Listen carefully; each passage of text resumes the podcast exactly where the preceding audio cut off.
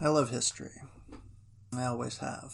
It started when I was a kid, listening to my father tell the tales of the great men and women who have shaped the course of human history. My dad was a storyteller, and the great insight I learned from him was that history is a story. It's populated by vivid characters, more complex and more real than even the best fictional characters. Growing up, I read everything I could about history and took every class that was offered, leading eventually to a master's degree in U.S. history. But the further along I went on the academic path, the more I realized I was getting away from what I loved about the subject. The way history is taught today, at least in the United States, is not as a story about the people who made history. Rather, history is taught as a dull recitation of facts or some dehumanized process, grinding out events where the people involved are almost an afterthought. If not for my dad's storytelling, I would never become interested in history. And that would have been a shame. Because the human stories in history are what taught me where I come from. If we forget about the actual people who've come before us and their stories, then we are adrift. History is the great laboratory of human experience. It teaches us practical things, like what works and what doesn't. And it also teaches us intangible things, like what character looks like when it's put to the test. I want to tell the story of our history to my son, like my dad did for me. This is my attempt to do so. I'm going to tell a series of story focused on individuals in history. Generally, each podcast will be the story of one person. I'm going to try to tell those stories at a level accessible to kids but also interesting for adults. I'm recording my efforts as a podcast because I suspect I'm not the only parent out there who wants to share the story of history where their kids and is frustrated by the lack of good resources out there for all that's been written about history, vivid stories of individuals in history, told in a way that might be interesting to a child first coming to understand the world, are surprisingly hard to find. Maybe your kids will find my stories interesting. Maybe you'll find my stories interesting, and it'll inspire you to tell your own. That's why I'm doing this. Without further ado, I give you the first podcast in History Stories for My Son. Audie Murphy.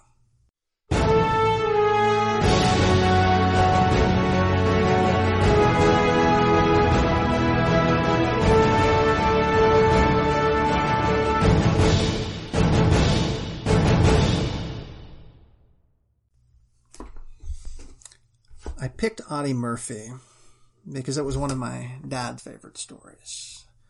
Pretty much every time I would face some difficulty, some challenge in my life, uh, my dad would tell me, well, let me tell you the story about a guy named Audie Murphy who was rejected by every branch of the military, who uh, the Marines wouldn't have because they told him, uh, we build men, but we have to have something to start with.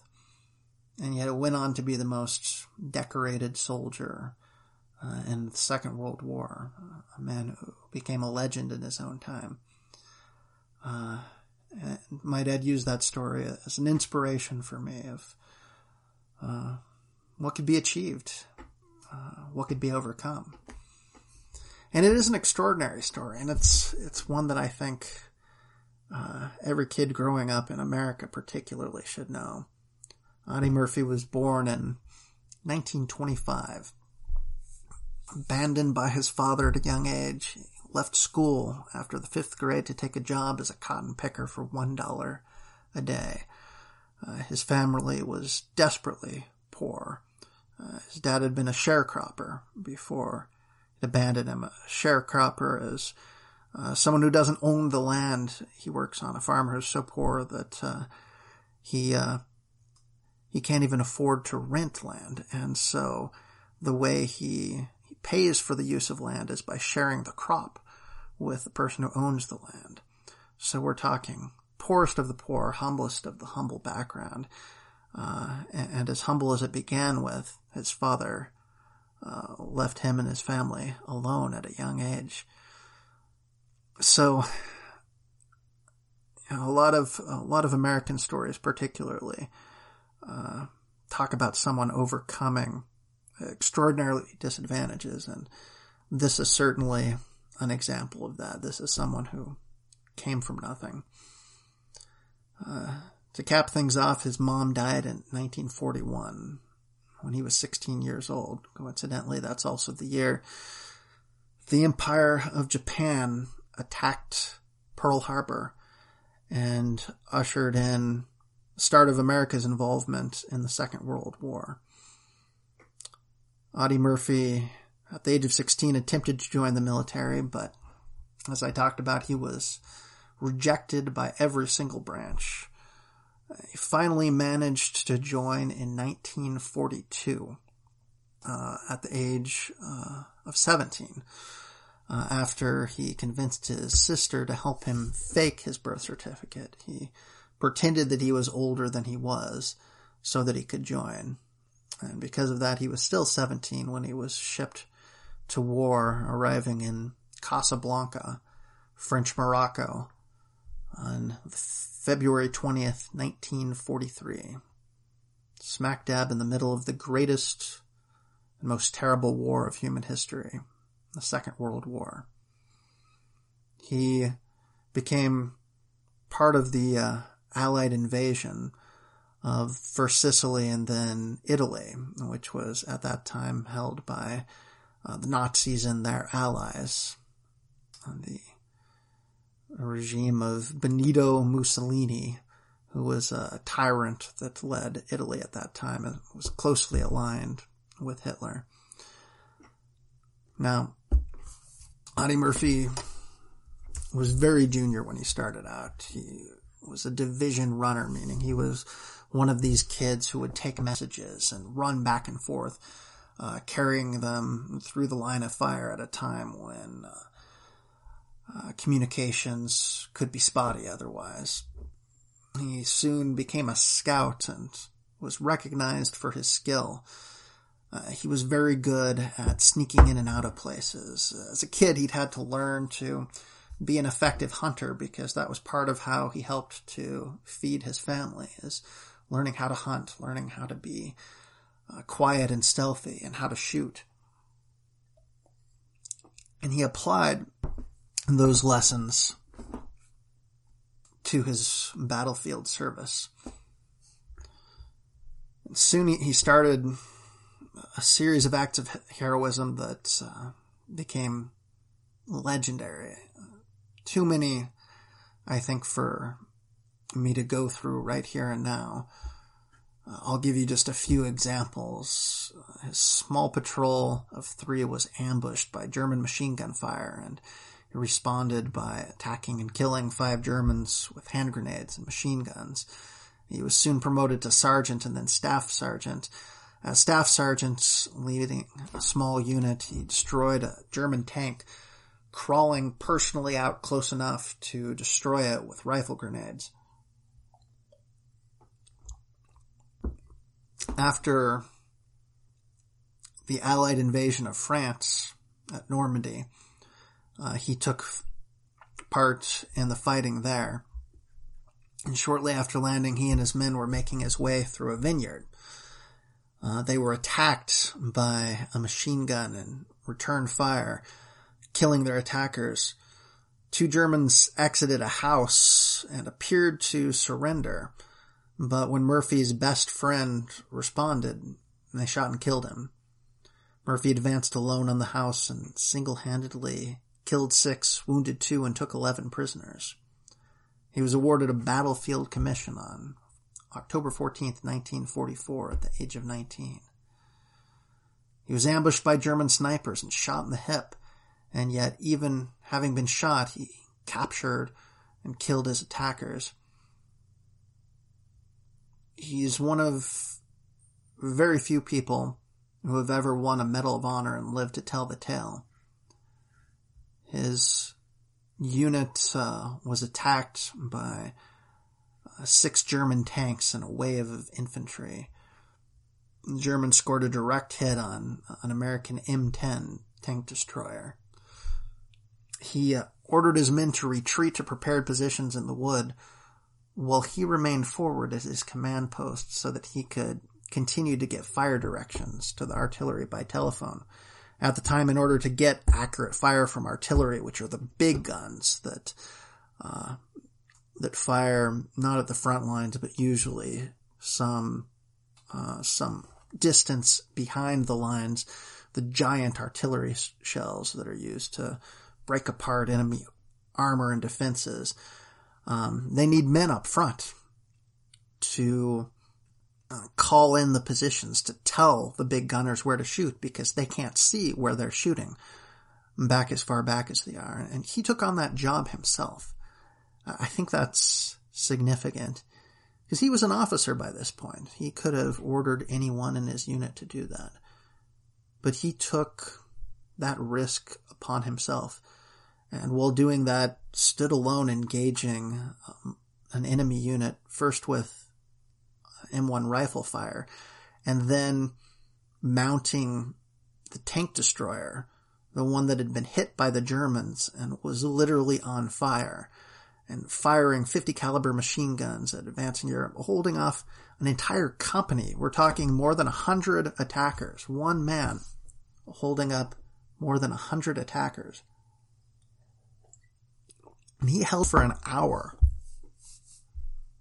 He killed or wounded 50 Germans, not counting those destroyed by artillery fire, even while being wounded. And as soon as he ran out of ammo, he rejoined his men and led them back to the re- repel the Germans, refusing medical attention while he did. This is a story that sounds like it comes from a movie. It doesn't sound like real life. I think it's all the more extraordinary because this was a real person. This was not some super, superhero. He was not Captain America. This was someone who was like Captain America before the super serum. If you've seen that movie, if you imagine uh, if uh, he never got the serum, and went to war just as a, a smallest, somewhat sickly, normal guy. That was Audie Murphy. He was just a young kid. The only thing he had was courage.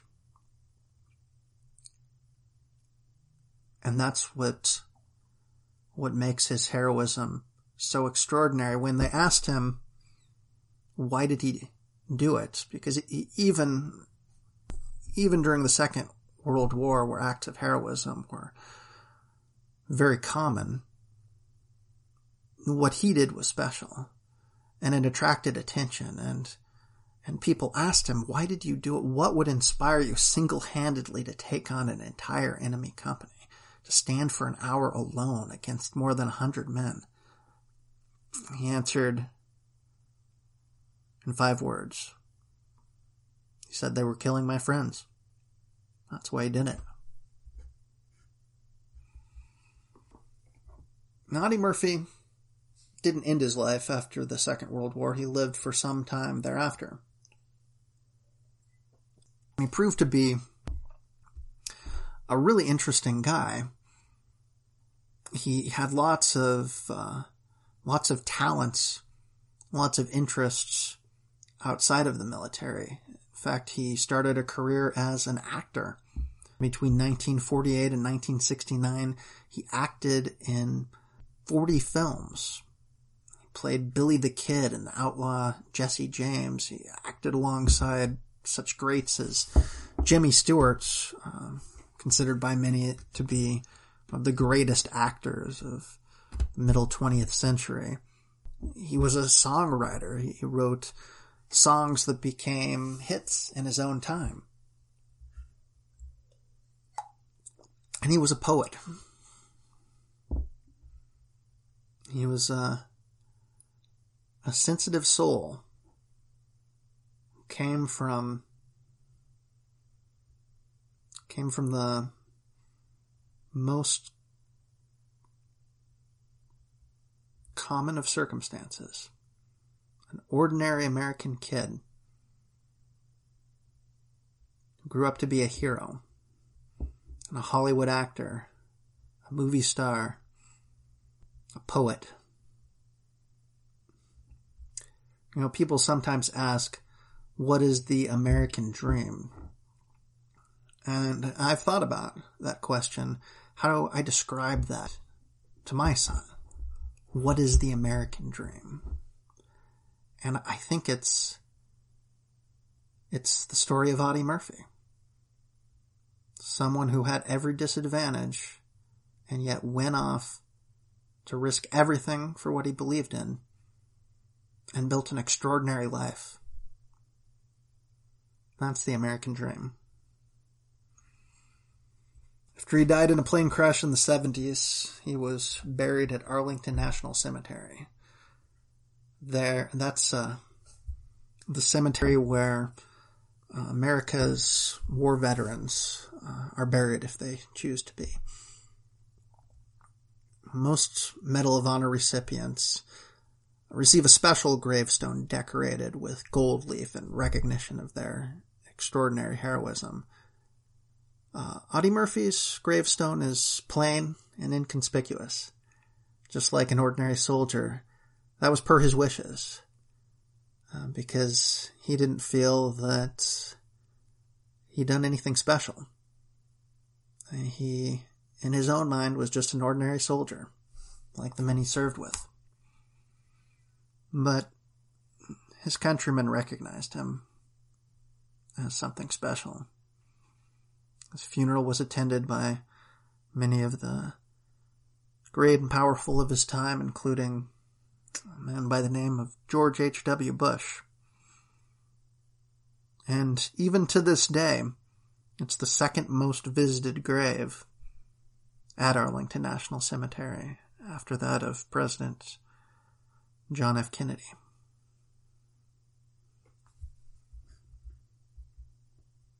I think uh, Audie Murphy's story is a good place to start my series on history stories for my son because it's a perfect illustration of how a story can teach a young person growing up what it means to be good and brave, what it means to live your life to the fullest. What is the American dream? I give you the life of Audie Murphy.